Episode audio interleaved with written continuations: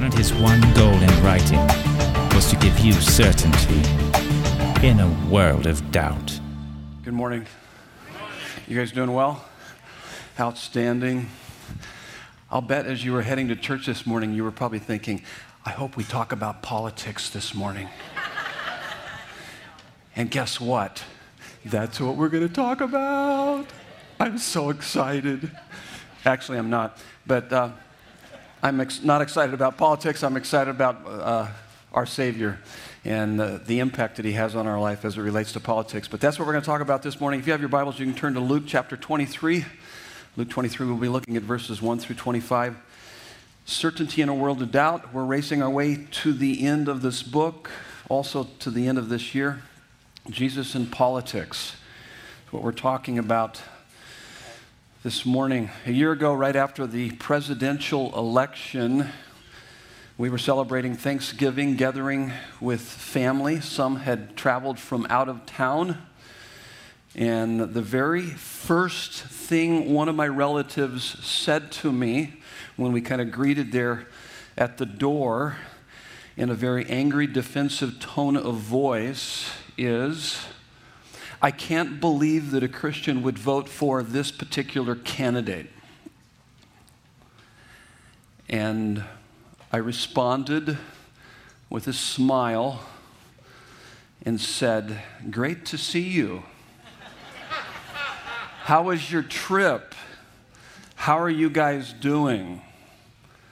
And neither did I or he bring up the topic again. I didn't think it was an appropriate time or place to discuss politics. But here's some questions for you. You don't need to answer these out loud. These are the questions we're going to answer in this study here today. Why are politics such a hot topic? Why are politics such a hot topic? Is it possible to take politics too seriously? What do you guys think? no kidding. I mean, just if you live in America, you know that. And then, what is the relationship between church and state? What are Jesus's politics? Have you ever asked that question? And then, as a follower of Christ, what should be my politics? That's even uh, that's an important question too. So here's here's where we're headed with this study.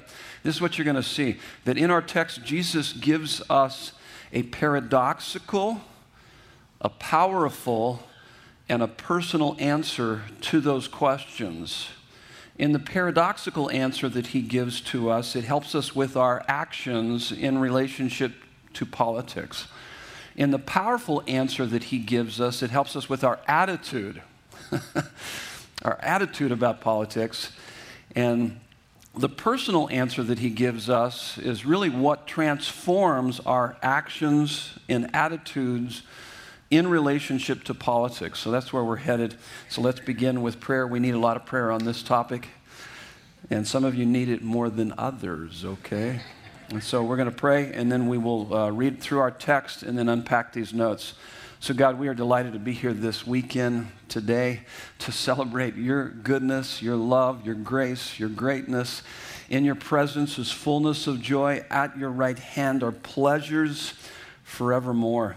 And there is no doubt that American politics is very volatile and venomous, and the news outlets, for the most part, seem to be very biased.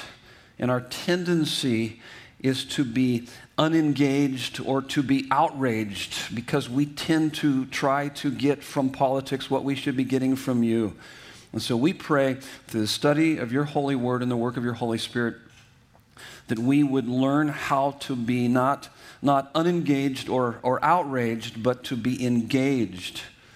Engaged with our culture, motivated by the gospel, balanced biblically, knowing that regardless of what happens politically, that you are the most high God that rules the kingdom of men, Daniel 4:25, and that you can do all things and that no purpose of yours can be thwarted, Job 42:2. We pray these things for your glory and our joy in Jesus' beautiful and glorious name. And everyone said, Amen.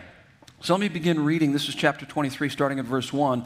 Then the whole company of them arose and brought him to Pilate. Who's the company of them? This is the Sanhedrin. They brought Jesus before the Sanhedrin for a trial. They've accused him really of blasphemy. They want to murder him, but they can't do that. So they bring him before the political leaders. Verse 2 And they began to accuse him, saying, We found this man misleading our nation and forbidding us to give tribute to Caesar, and saying that he himself is Christ, a king. Part of this is. Um, this is a dogmatic assertion. It's not, and you're going to see this isn't really a, a defensible argument because uh, here's, here's uh, verse 3 is one of the keys to this paradoxical answer that Jesus gives us. And Pilate asked him, Jesus, he's asking Jesus, Are you the king of the Jews? And he answered him, You have said so. So that's, that's his paradoxical answer, helping us with our political actions. Then Pilate said to the chief priest and the crowds, I find no guilt in this man. But they were urgent, saying, He stirs up the people, teaching throughout all Judea, from Galilee even to this place. So they're making these dogmatic assertions. They don't have really any defensible arguments. And, and you need to know that. You need to keep that in mind. There's a difference between dogmatic assertions, defensible arguments.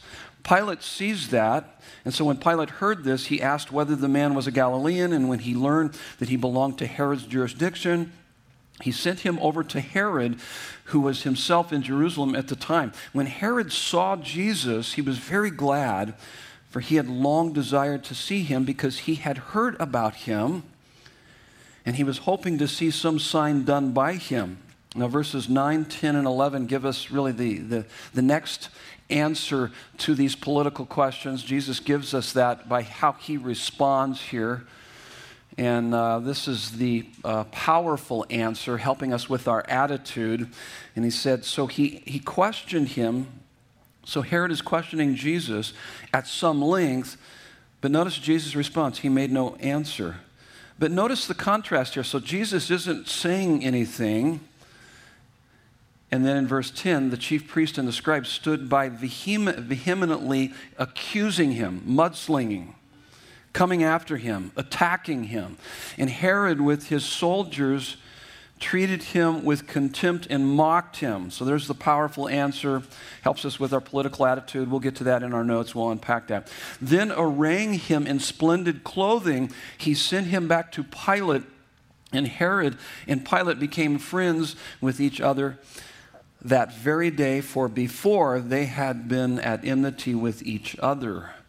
Pilate then called together the chief priest and the rulers of the people and said to them, You brought me this man as one who was misleading the people. And after examining him before you, behold, I did not find this man guilty of any of your charges against him. Neither did Herod for he sent him back to us. Look, nothing deserving death has been done by him. I will therefore punish and release him. Isn't it interesting? I mean, this, you can tell this is a totalitarian government, kind of a dictatorship of, of sorts, because they're going to still punish him. I, I have no, I'm just going to punish him and I'll release him. I'll appease you in all of this. And, but notice the crowd. They're continuing to attack him. Now, now, by the way, when you're dealing with politics, when you're dealing with anything, there's a difference between attacking the problem and attacking the person. You guys know the difference? And so, you, you, so as you kind of walk through politics and as you work through that, so there's, there's the difference between dogmatic assertions, defensible arguments, and then attacking, attacking the person or versus attacking the problem. They're, they're attacking Jesus, they're attacking the person. There's no strong arguments against him. But they all cried out together, Away with this man and release to us Barabbas a man who had been thrown into prison for an insurrection started in the city and for murder.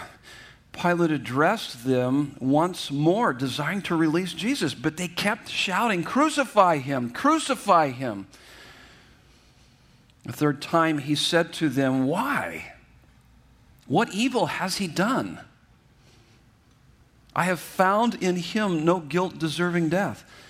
I will therefore punish and release him. But they were urgent, demanding with loud cries, that he should be crucified, and their voices prevailed. So Pilate decided that their demand should be granted. Now, this last verse in our text here this morning gives us the personal answer that Jesus, uh, that we, we see in our text. as demonstrated in the life of Christ here. And this is the transformation of our actions and attitudes. And he released the man who had been thrown into prison for insurrection and murder, for whom they asked, but he delivered Jesus over to their will to be, to be crucified. This is God's word. So let's talk about this. What are Jesus' politics? First of all, paradoxical answer deals with our actions. Verse 3 And Pilate asked him, Are you the king of the Jews? And he answered him, You have said so. Sounds a little ambiguous, but as you dive into it and think about it a little bit more, it's actually very paradoxical. This is not a theological question at all. Are you the predicted Messiah from long ago? That's not what uh, Pilate is asking. Pilate doesn't care about that. Are you in any shape or form a political leader? Will your movement have any political implications? Is really what he's asking. Will you have any impact on my political power? That's all he cares about. Now, Jesus is, is very paradoxical in his answer. In front of the Sanhedrin, the religious leaders, he's very clear in Luke 22, 67 through 69. We saw that last, last week. And yet, Jesus responds to Pilate in verse 3 You have said so. You have said so. It's not a denial or an affirmation, or put it another way, it's both a denial and an affirmation. Because Jesus could have said, No, I'm a spiritual leader, and all I do is give people spiritual peace, love, and joy. What I'm doing will have no impact on the political order. But he doesn't say that.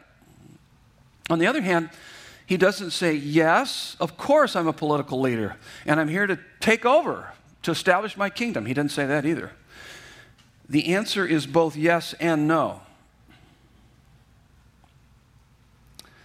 And if, if you ask Buddha, are you a political leader? The answer is clear no. If you ask Muhammad, are you a political leader? The answer is clear yes. If you ask Jesus, are you a political leader? The answer is clear yes and no. Now, let me explain that to you because it's in your, your next uh, point on your notes, fill in the blank. Here's what he's saying, and I think this is a really important point. I'm going to tie another statement that Jesus made as it relates to politics to this. Politics are important, but not the most important. That's your fill in the blank, by the way. So politics are important, but not the most important. Luke uh, 20, 22 through 25. Remember when the Pharisees, the religious leaders, were trying to trap Jesus? And they were trying to trap him by asking him if we should pay taxes. You guys remember the story? You guys know what I'm talking about? Yep. And so, should we pay taxes? Remember how what Jesus responded? How he responded? Give me a denarius. He says, Whose image is on the denarius? And it says Caesar. Okay, give to Caesar what is Caesar's. Oh, by the way, whose image is on you? God. Give to God what is God's. That's really what he said. Very profound. Very profound answer. And what he's saying, and, I, and I've kind of coined the phrase, so to speak, is that he's wanting us to, when it comes to politics, have honorable accountability. In other words, we are to honor authority, render to Caesar the things that are Caesar's. Government is, is God's gift after the fall to put a halt on sin. Romans 13, 1 through 7 makes that clear. But hold authority accountable. Honor authority, but hold authority accountable and to God the things that are God's. D- don't be passive about politics because they play an important role. Pray, vote, support God honoring laws is really what he's saying here. But don't make politics the highest priority because government is not the answer to all of our problems. So that's why he's, he's so somewhat ambiguous, and yet I believe he's being very paradoxical. It's a paradoxical answer for us. Here's the next point on your notes Don't disobey civil government, except, of course, when they compel us to disobey God's word. That's, that's part of that principle that Jesus wants us to live by. Acts 5.29 makes that very clear with the uh, first century church, the early church. Uh, should we should we obey you or should we obey the, the, religious leaders? They're talking to the religious leaders. Should we obey you or should we obey God? Well, the obvious answer is ultimately we should obey God. Now, we are to subject ourselves to it to the authority of government. And I, I, gave you a whole slew of verses to give you proof of that Romans 13, 1 through 7, Titus 3, 1 through 2, 1 Peter 2, 13 through 17. You can study those on your own. So we are to subject ourselves to it and pray for rulers and authorities so that, so that we might live a peaceful life. 1 Timothy 2, 1 through 2 makes that clear. So, what is the role and the purpose of government? I put that down in your notes. The role and purpose of government is order, justice, virtue, and prosperity. Now, let me give you an example of uh, this idea of don't disobey civil government, except, of course, when they compel us to disobey God's word. Probably a, a real good example is there's plenty of examples, but one good example is Martin Luther King Jr.'s letter from Birmingham jail. He was in jail because he was doing civil disobedience. He was protesting segregation in the South by disobeying the laws and, and peacefully. He was doing that peacefully, and, and, and, he went to jail over that. And a lot of people, and many even white ministers, said, How dare you do civil disobedience. If you're a Christian, you should be law abiding citizen. You shouldn't question the government. You shouldn't do that. Martin Luther King Jr. responded in his letter by saying this, and I quote One may well ask, how can you advocate breaking some laws and obeying others? The answer lies in the fact that there are two types of laws just and unjust. Well, how does one determine whether a law is just or unjust, you ask? A just law is a man made code that squares with the law of God. He's talking, he's, he's appealing to that higher authority. An unjust law is a code that is out of harmony with the moral law of God. So, in his letter, Martin Luther King Jr. goes on to say, One who breaks an unjust law must do so openly, lovingly, and with a willingness to accept the penalty. I like that. I think it's good. Now, here's your next, next point on your notes. So, we're still talking about this idea of uh, this is the paradoxical answer. Politics are important, but not the most important. And um, here's the next point it is an act of loving our neighbor. Matthew 22, 39, to vote for politicians and laws that promote biblical values. Now, why is that? Why is it an act of love? It is, it is a way that we love our neighbors to vote for politicians and laws that promote biblical values.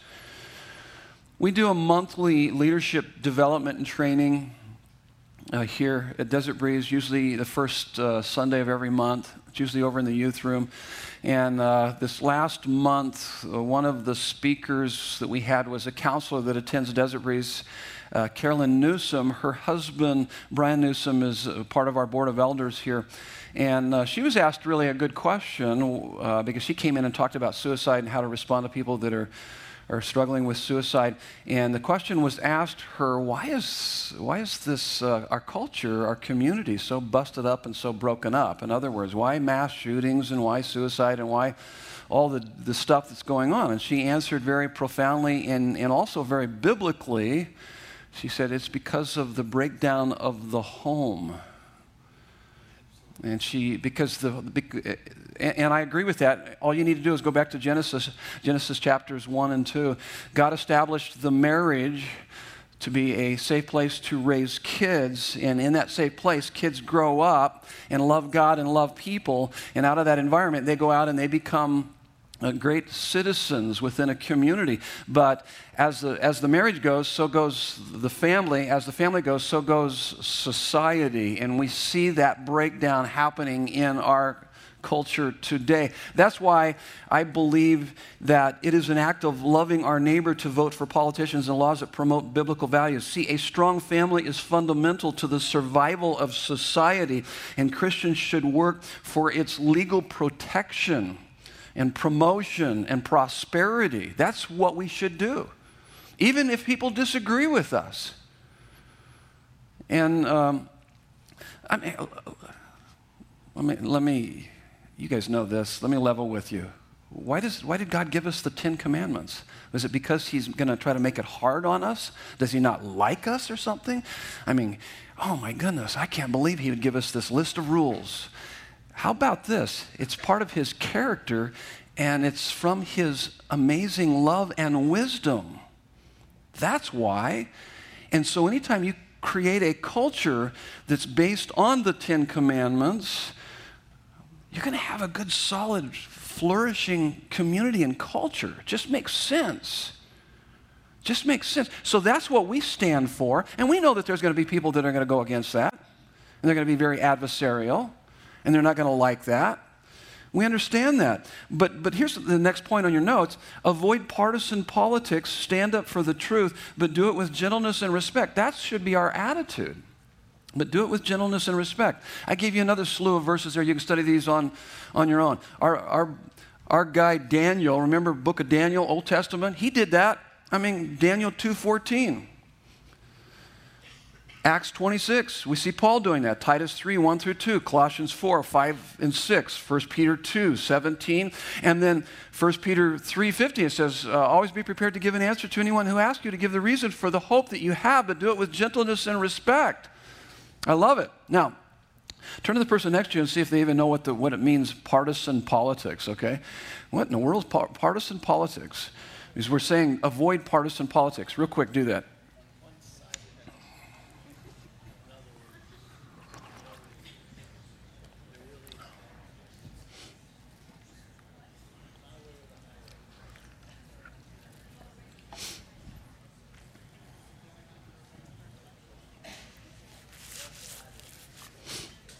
Okay, partisan politics is, is voting party line, regardless of what that party might believe in. Don't do that. Don't do that. Well, I'm this or I'm that. Or no, you got to look at the issues that they stand for. You got to look for what they represent. And uh, you're going to see it in, in, in all the different parties, that there's parts of Christianity in all of them. They're going to be scattered out. Some might lean more towards Christians than others. You've got to figure that out. But avoid partisan politics. Stand up for the truth, but do it with gentleness and respect. Do not become enemies. We do not want to become enemies of the very people we seek to win to Christ, our potential brothers and sisters in the Lord. One of the reasons why I wouldn't argue with my relative uh, because he, he would come at me like that is because I want him to know Jesus. That's first and foremost. There's a much deeper issue here. There's a much deeper issue. I want him to, to know Christ. I'm going to talk about bigger things in politics, more important things in politics. And, um, and that's why I didn't get in, into that with him. Now, now why, do, why does our attitude get so twisted and out of shape as it relates to politics? And let, me, let me read to you, and this is from, uh, because what we're going to do now is we're going to transition now to our attitude. So avoid partisan politics, stand up for the truth, but do it with gentleness and respect. So we're going to go from that's how we should behave, that's our actions. Now we're going to look at our attitude. Why does our attitude get so poisoned when it comes to politics? I see Christians post and say some really, really hateful things. Now, why is that? Well, let me explain to you. And they're not the only ones that say hateful things. But there's a lot of hatefulness going on out there. But I love what uh, Timothy Keller says in his book, Counterfeit Gods, in a section where he talks about the signs of political idolatry. And that's what it is it's, it's political idolatry. And he's going to explain what idolatry is at the front end of this. So let me read. One of the signs that an object is functioning as an idol is that fear becomes one of the chief characteristics of life. When we center our lives on the idol, we're talking politics here, but it can be anything. When we center our lives on the idol, we become dependent on it. If our counterfeit God is threatened in any way, our response is complete panic. We do not say, What a shame, how difficult, but rather, This is the end. There's no hope. This may be a reason why so many people now respond to U.S. political trends in such an extreme way. When either party wins an election, a certain percentage of the losing side talks openly about leaving the country. I mean, that's true. They become agitated and fearful for the future. Now, listen, this is what is, and this is really important. They have put the kind of hope in their political leaders and policies that once was reserved for God and the work of the gospel. It's, a, it's misplaced hope, it's misplaced security, it's idolatry. When their political leaders are out of power, they experience a death. They believe that if their policies and people are not in power, everything will fall apart. They refuse to admit how much agreement they actually have with the other party and instead focus on the points of disagreement. The points of contention overshadow everything else, and a poisonous environment is created. That's American politics. Is it poisonous or what? It's out of control. It's crazy. It's adversarial. And I see Christians get right in the middle of all of that. Now, here's another sign of idolatry in our politics is that opponents are not considered to be simply mistaken, but to be evil. After the last presidential election, my 84 year old mother observed it used to be that whoever was elected as your president, even if he wasn't the one you voted for, he was still your president. That doesn't seem to be the case any longer. After each election, there is now a significant number of people who see the incoming president lacking moral legitimacy. I mean, it just happened with this last election. The increasing political polarization and bitterness we see in U.S. politics today is a sign that we have made political activism into a form of religion. How does idolatry produce fear and demonization? Now, he quotes from a guy, I, you're going to have to listen because it's, it's a little bit hard to understand. He's a Dutch Canadian philosopher, Al Wolters. Listen to what he says because he's, asking, he's answering the question how does idolatry, how does idolatry produce fear and demonization? In us. Those are the two characteristics of, of idolatry. And this Dutch Canadian philosopher, Al Wolters taught that in the biblical view of things, the main problem in life is sin, and the only solution is God and His grace. The alternative to this view, so we're, we're, talking about putting our hope in something else. The alternative to this view is to identify something besides sin as the main problem with the world and something besides God as the main remedy. That demonizes something that is not completely bad and it makes an idol out of something that cannot be ultimate good.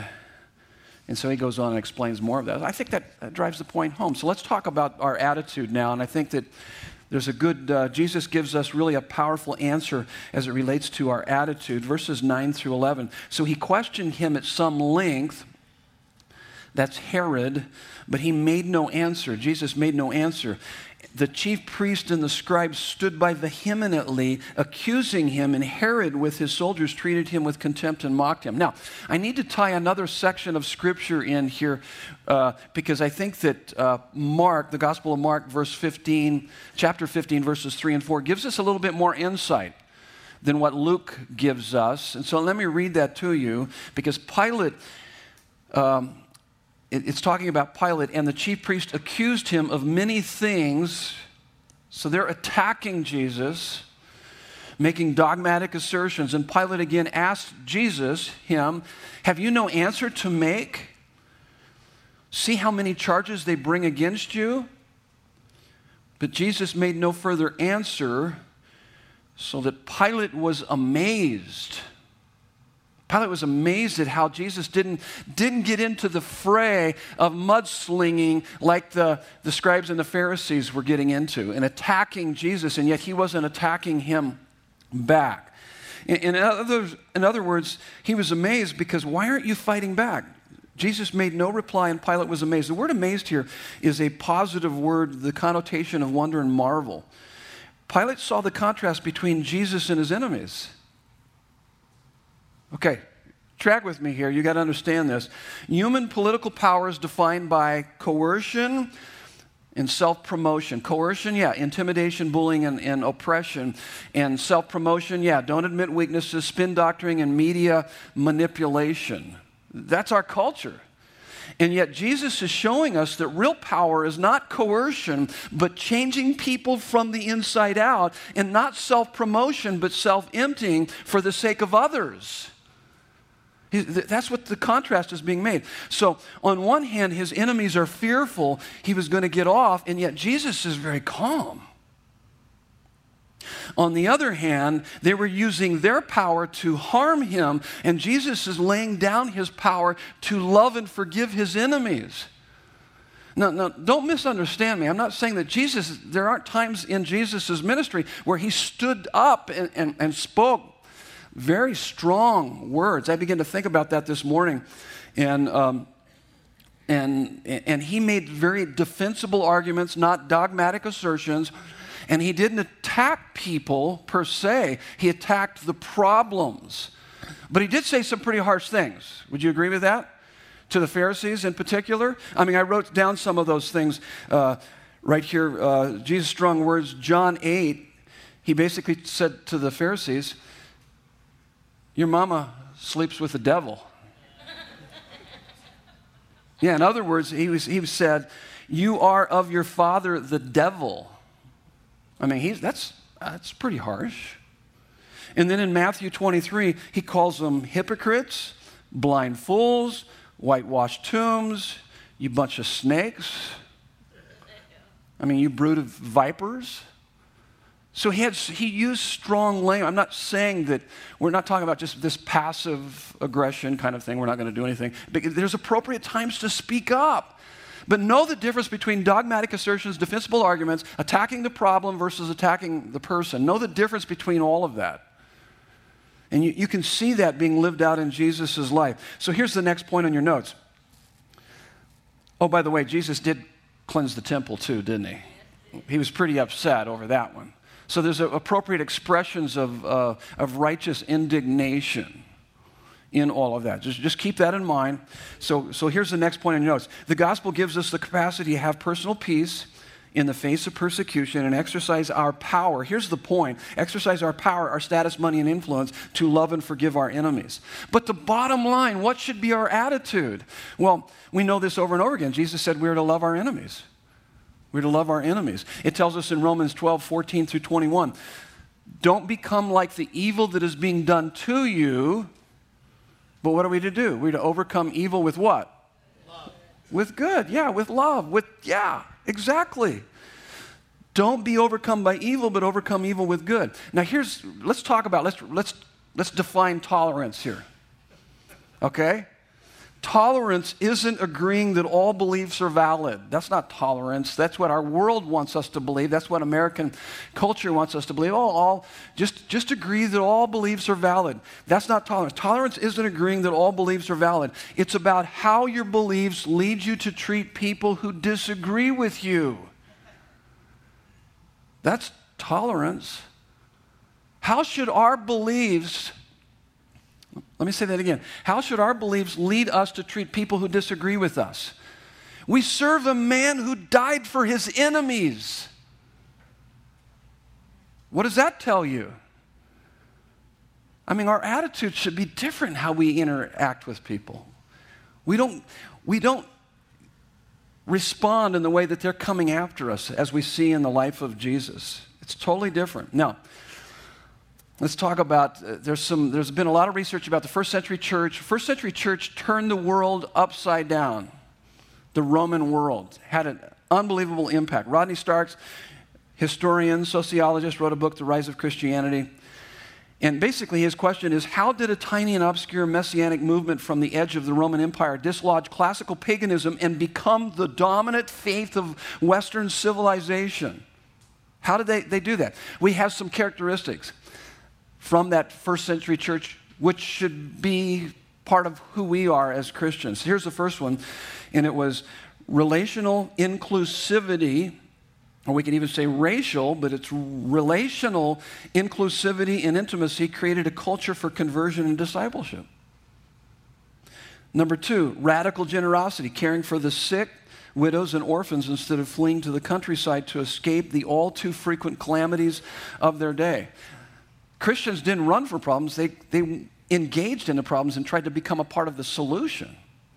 Here's number three moral integrity. They stood against adultery, abortion, and infanticide, killing infants. And, and what you need to understand is that in this ancient Roman world, um, the ancient Roman world was not kind to women and children. Married men could sleep with, with other women, and the unwanted offspring of these unions were usually aborted or simply left to die from exposure after death. Christians spoke out against all of these practices, exhorting the followers of Jesus to remain faithful in marriage and to care for the most vulnerable members of society, the little babies.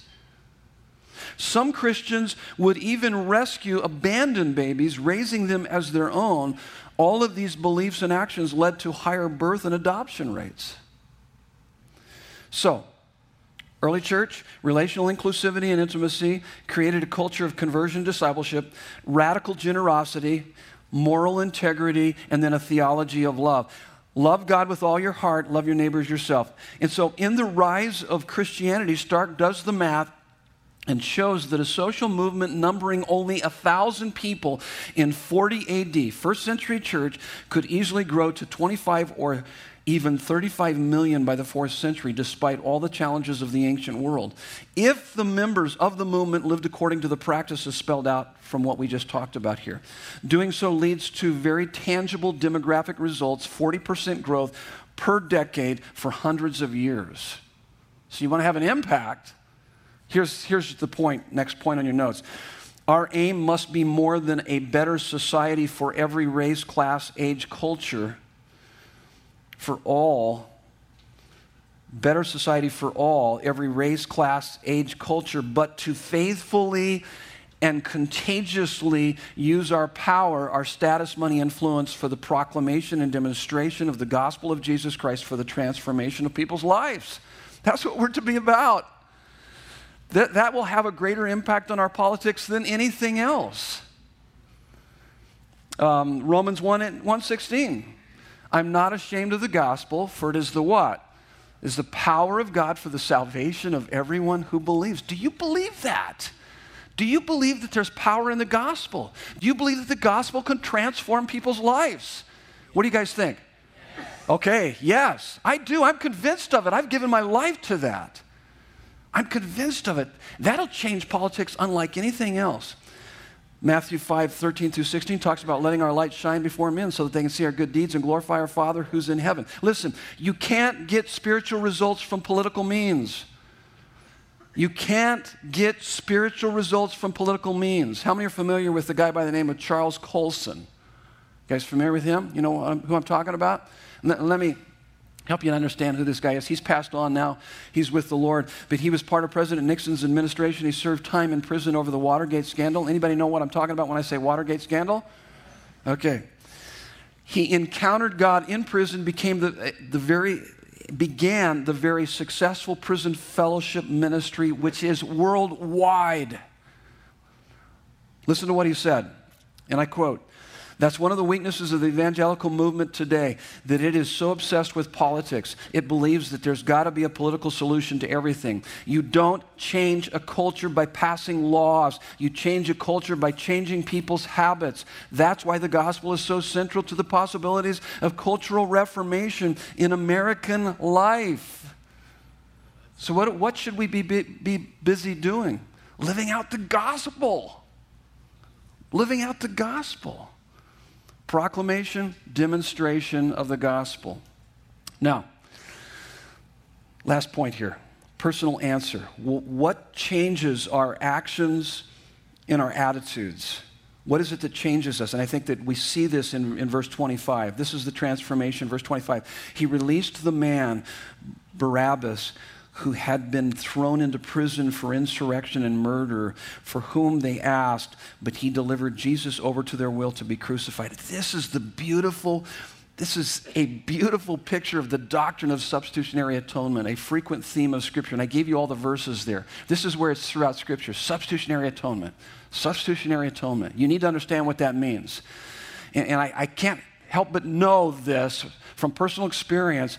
A lot of people that claim to be Christians, they don't understand what substitutionary atonement is all about. And they can maybe quote it, they can talk about it, but I'm, I'm kind of wondering do you even get it? Because if you get it, And if it gets a hold of you, you're not the same. Uh, we're going to talk about next weekend about spiritual blindness. And I think there's a lot of spiritual blindness that's in the church these days. And so I was thinking about changing it, the, the title from spiritual blindness to Do You Get It? Do you get it? And that's what we're going to talk about next week. We're going to talk about the crucifixion of Christ and understanding substitutionary atonement. And my, my, question is do you get it? Because I'm telling you, it's more than information, it's transformation. It will totally transform your life. And so uh, I gave you a bunch of verses that talk about this substitutionary atonement, frequent theme in Scripture. The substitutionary atonement explains how Jesus reconciles sinners to a holy God. Jesus is not only the substitute for Barabbas by taking his place on the cross, but ours as well. This is a beautiful picture of substitutionary atonement. At the very center of Christian understanding of salvation is not a man who gets on a horse and goes off and takes power and saves us, but instead it's about a man who willingly gives up his power, transferring our death to himself and his life to us. See, see, this is about the guilty. This is, uh, this is about putting the guilty where the innocent should be and the innocent where the guilty should be. Punish the innocent and treat the guilty like he's innocent. That's substitution. And the concept of substitution lies at the heart of both sin and salvation. Here's your next fill in the blank. So, the essence of sin is me, Barabbas, substituting myself for God. So when you think sin, think of you taking God's place. What's the essence of sin? It's, it's you, you thinking you're smarter than God. That's so funny, isn't it? It really is, because I, I know you. And uh, you're not that smart, okay? You're not, I'm, I'm, you're smart, you're probably smarter than me, but you're not that smart. You're not as smart as God, okay? He's a whole lot smarter. Oh, by the way, He loves you. And no one, no one has ever loved you more. And so, in that context of his, his infinite wisdom and perfect love for you, and you think, you actually think that you're going to find a better life apart from the Creator? What the heck are you thinking? You're deceived. I, have got friends out there chasing all kinds of stuff. And I'm thinking, man, you're not thinking. You're deceived, and they are. They're deceived. They're thinking that they're going to be happier by pursuing something in creation over and above the Creator. It's not going to happen. They're taking God's place. They're stepping into the role of God. I can figure this out. I'm going to be happier if I, can, I do my own thing. No, you're not. That's going to be short lived. You're going to take a beating over that. And so that's the essence of sin. But oh, I love, I love really the essence of salvation. The essence of salvation is God, Jesus, substituting himself for me. Because I was eternally, I was headed to be eternally separated from God. And, and, and Jesus stepped in for me and died for me. See, the gospel is the good news that God has reconciled us to himself by sending his son to die in our place for our sins. And all who repent and believe have everlasting life. That's yours right now, today, through Jesus. It's amazing. There's nothing better than that. He took all of your sin, and you have all of his righteousness. And you have everything you need through, through God in Christ Jesus. Why would we ever respond to anybody with ugliness? It's because we're, we're not living in the reality of what we have in Him. That's why we would respond with people with ugliness and not love and not know how to love our enemies, is because we don't understand what He's done for us. So the essence of salvation is God, Jesus substituting himself for me. Jesus died that we might live. He was bound that we might be free. This is the answer to the question how do you get power to be the agents of social change the way the early Christians were? See, the early Christians didn't just look to Jesus as an example, because that's crushing.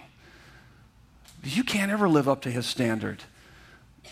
But supernaturally, he can begin to work in you to begin to bring the transformation. So he's not just an example, he's beyond that. He's your substitute, and he begins to work supernaturally in our lives, and that's what begins to transform us. Here's the last point in your notes Jesus gave his life for me, so I'll give my life for you.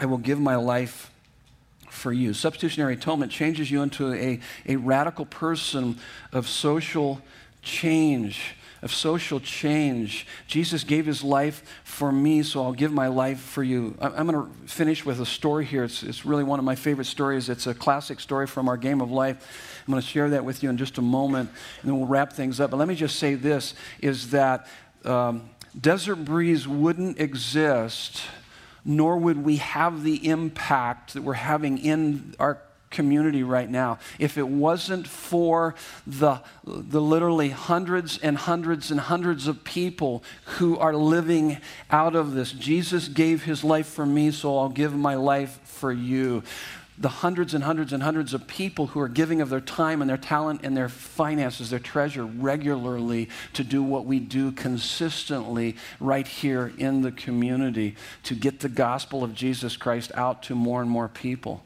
Now, let me share with you this story. Um, it's, it's Ernest Gordon, it's from his memoirs. He was a British soldier in World War II he was captured by the Japanese and he was made to work with thousands of others on what was called the Death Railroad, which was a railroad along the valley of the Kwai River in Thailand. Classic movie, uh, Bridge over River Kwai. You guys familiar with that? That movie? Just like four of us, okay. And so during World War II, POWs were made to work on that railroad. The conditions were so awful that one to 2,000 prisoners died for every five miles that was built. It got so bad that Ernest Gordon, in his memoirs, said that the men were all at each other's throats. They had gone back to the law of the jungle, and he said, and I quote here from his memoirs death was everywhere, and as conditions worsened, our lives became poisoned by selfishness, lies, hate, and fear. Formerly, we had huddled together because of our fears, believing there was safety in numbers. We had still shown some consideration for one another. Now that was gone, completely swept away. Existence had become so miserable, the odds so heavy against us, that nothing mattered except to survive. We lived by the rule of the jungle, red in tooth and claw, the evolutionary law of the survival of the fittest. It was a case of I look out for myself and to, the, and, and to hell with everyone else. That was their attitude. Everybody was his own keeper, and all the restraints of morality were gone. So, so keep in mind, that's the community of, of soldiers. And, uh, and one afternoon, something happened. A shovel was missing at the end of, of the day. The officer in charge became enraged. He demanded that the missing shovel be produced or else. But when no one in the squadron volunteered that they had taken the shovel, the officer took his gun out and threatened to kill everyone, every one of them on the spot. Suddenly, one man stepped forward. I took it, he said. The officer put away his gun, picked up a shovel, and beat the man to death on the spot.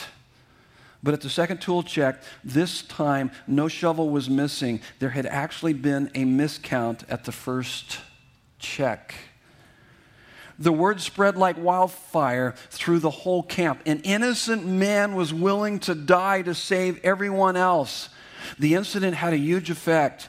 We began to treat each other like brothers. Another man was caught trading with the local people the Thai for medicines for a dying comrade and was sentenced to death but he submitted to it, reading from a little Bible, cheering up the chaplain right before his execution. Death was still with us, no doubt about that, but we were being slowly freed from its destructive grip. What happened? What happened in this story? The sacrificial love of one man giving his life for the rest changed a jungle into a community, and that was just a human being. Jesus Christ gave his life for you. He stepped forward, was beaten into the ground to save us from our sins. And when that gets a hold of your heart, oh my goodness, it changes you. It changes you. It will change your marriage. It will change your home. It will change your life. It will change your politics and how you respond to people. On your way out today, I encourage you to pick up one of these Advent uh, booklets. Here's what, uh, what we want to do is, um, and by the way, if, if you don't, if we've been running out of these things. Last week, they had to go print a bunch more just from our crowd last night. We had a big crowd last night. And so uh, if you don't get one, you can go online and where it says our Christmas Eve services, if you'll hit that, it'll take you to a back page where you can download this. And uh, so if you get it or you don't get it or you lose it, you can go to that. But here's what I want you to understand is uh, Luke 2.10 kind of helps to summarize what Christmas is all about. Behold, I, I bring you good news of, of great joy. Not small, not modest, great. Great joy. And I believe Christmas is the dawning of indescribable and indestructible joy. And yet, too often, we can go through this season and miss it. And so, what we're wanting to do is that we know that hearts Hearts are not inflamed by empty heads. And so we want to fill your heads with a lot of truths of how glorious and grand our Savior is. And so every weekend service in December, we will be celebrating Advent, as you saw in this service. And we're inviting you to start today, it starts today until Christmas, start reading these daily devotionals. And uh, we want your hearts to be filled up with the beauty and the glory of Christ so that your, your head will be filled up, so your heart will be inflamed with this uh, indescribable, indestructible joy, maybe unlike you've ever experienced before during this season. And so, let me, would you bow your heads with me? Let's pray. I'm going to pray in regards to our politics here, and then I want to pray a, a prayer in regards to this Advent season. And so, Father, thank you. Thank you for your grace. Thank you for your goodness. Thank you for your truth. And no matter who the president is, or the politicians, or the policies are, Jesus is king. Jesus is king of the universe. And so let our actions and attitudes be less about the outcome of elections and political decisions and more about being God's elect people in whom the gates of hell won't prevail against us. And that, that we know that your glory shines brightest it shines the brightest in us when we are the happiest in you, especially when it is the darkest. And so, so may we let our light shine before men so that they can see our good deeds and glorify you, our Father who is in heaven. And we pray during this Christmas season, as we gather weekly to celebrate Advent and reflect daily through these Advent devotionals, awaken and stir up our affections for the greatest wonder of all the arrival and work and the person of Jesus Christ, the Son of God, in this world world. And may it give us a new taste of the indescribable and indestructible joy that can only be found in our Savior Jesus. We pray these things in His beautiful and holy name. And everyone said, Amen. Amen. I love you guys. Have a great week.